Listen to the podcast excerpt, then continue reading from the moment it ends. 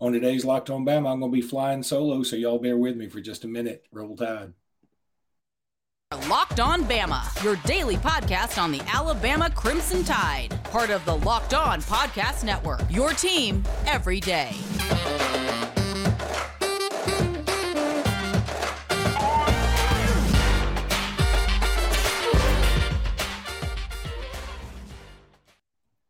Hey, everybody, and welcome back into Locked On Bama. Luke Robinson, that's me. Jimmy Stein, that's normally him. But you know what? Jimmy has sold his house.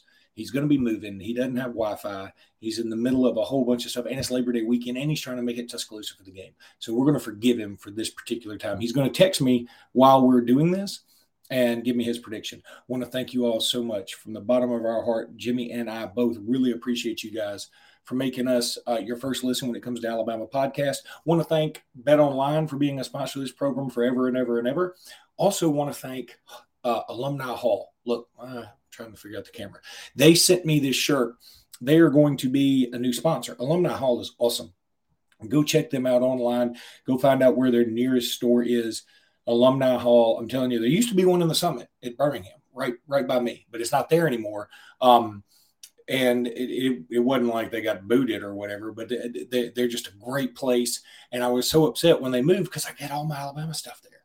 Go to Alumni Hall, go check them out. I'm serious. This shirt, how am I doing this? This shirt is awesome. Uh, she said, Look, y'all are going to be a sponsor, so I want you to wear something every now and again. And um, this shirt feels so good. I'm telling you, I'm going to the beach today. This is the perfect, like chilling, getting ready for the Crimson Tide to roll shirt.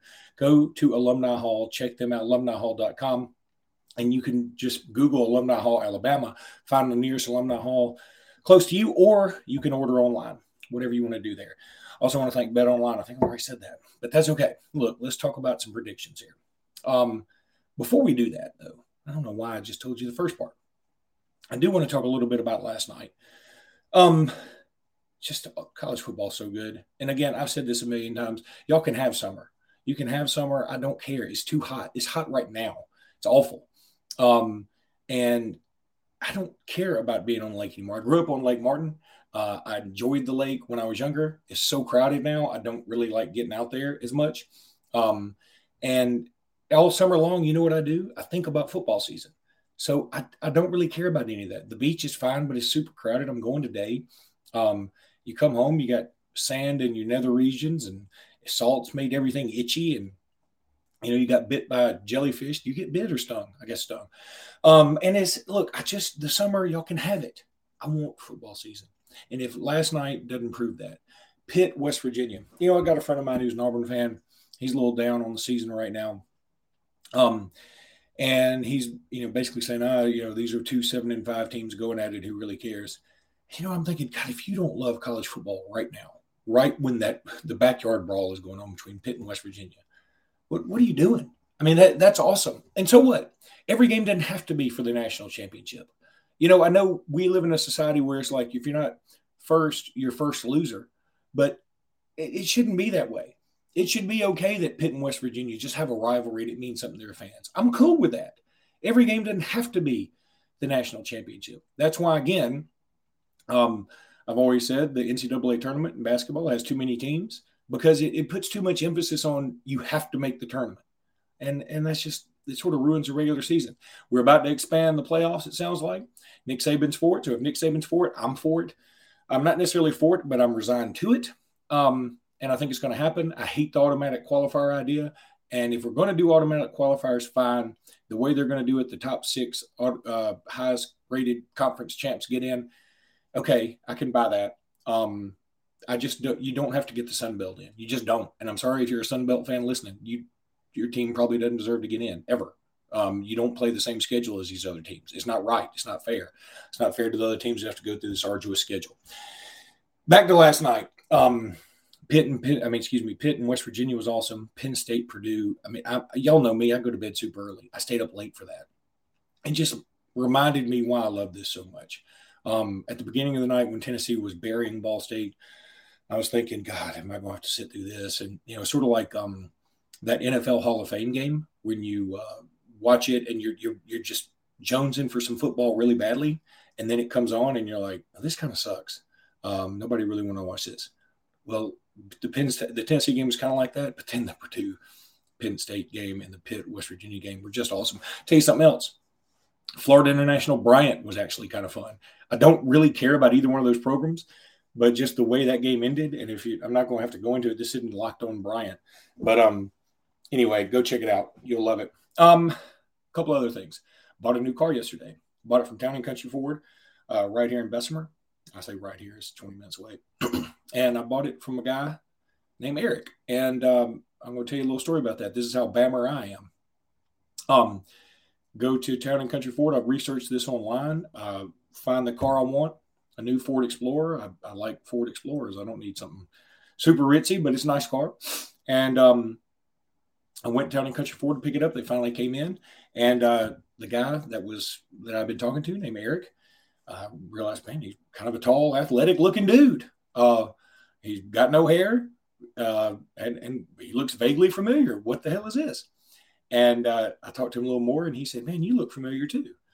And I said, well, I do a lot of sports stuff. I do a lot of stuff with the HSA. I do a lot of stuff with Alabama stuff. I do an Alabama podcast. He goes, well, I play basketball at Alabama. I said, you're Eric Washington. Eric, by God, Washington sold me my car. That's how Bammer I am. That's the kind of Bammer stuff I do. So go to Town and Country Ford. They're not sponsoring nothing right now. They can be. Eric, if you're listening, you can sponsor. Um, and just tell him Luke Robinson sent you if you want to buy a new Ford. The good dude, I mean, just did everything I needed him to do. Super nice. And um, really appreciate it. It was just great talking to him. He's uh looks like he could suit up and play right now. Uh, super dude.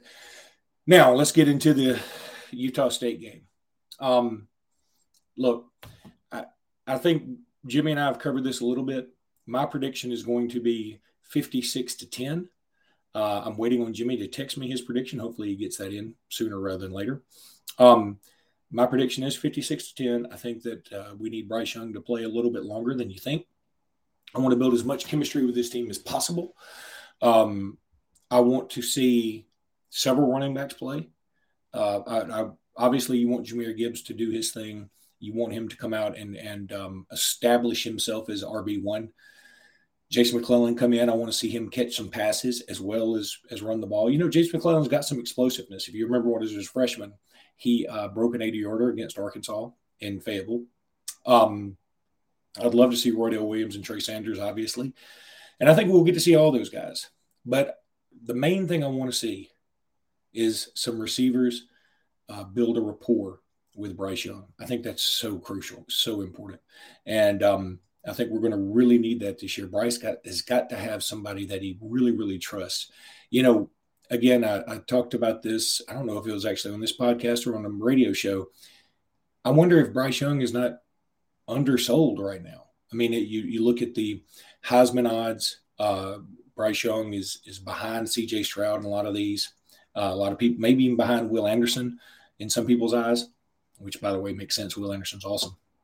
Um, but you know, last year he lost his main two receivers in, in some of the biggest games. Uh, he lost to Jameson Williams in the Iron Bowl. Everybody, nobody talks about that. Everybody talks about um, the the ineptitude of the Alabama offense for most of the game, but he did lose his number one receiver. Doesn't make up. That's not a total excuse. I mean, they should have played better, obviously, but losing Jameson Williams really hurt.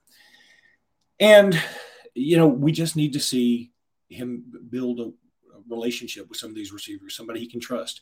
And I go back to the Traeshon Holden thing. Everybody's going to be looking for him.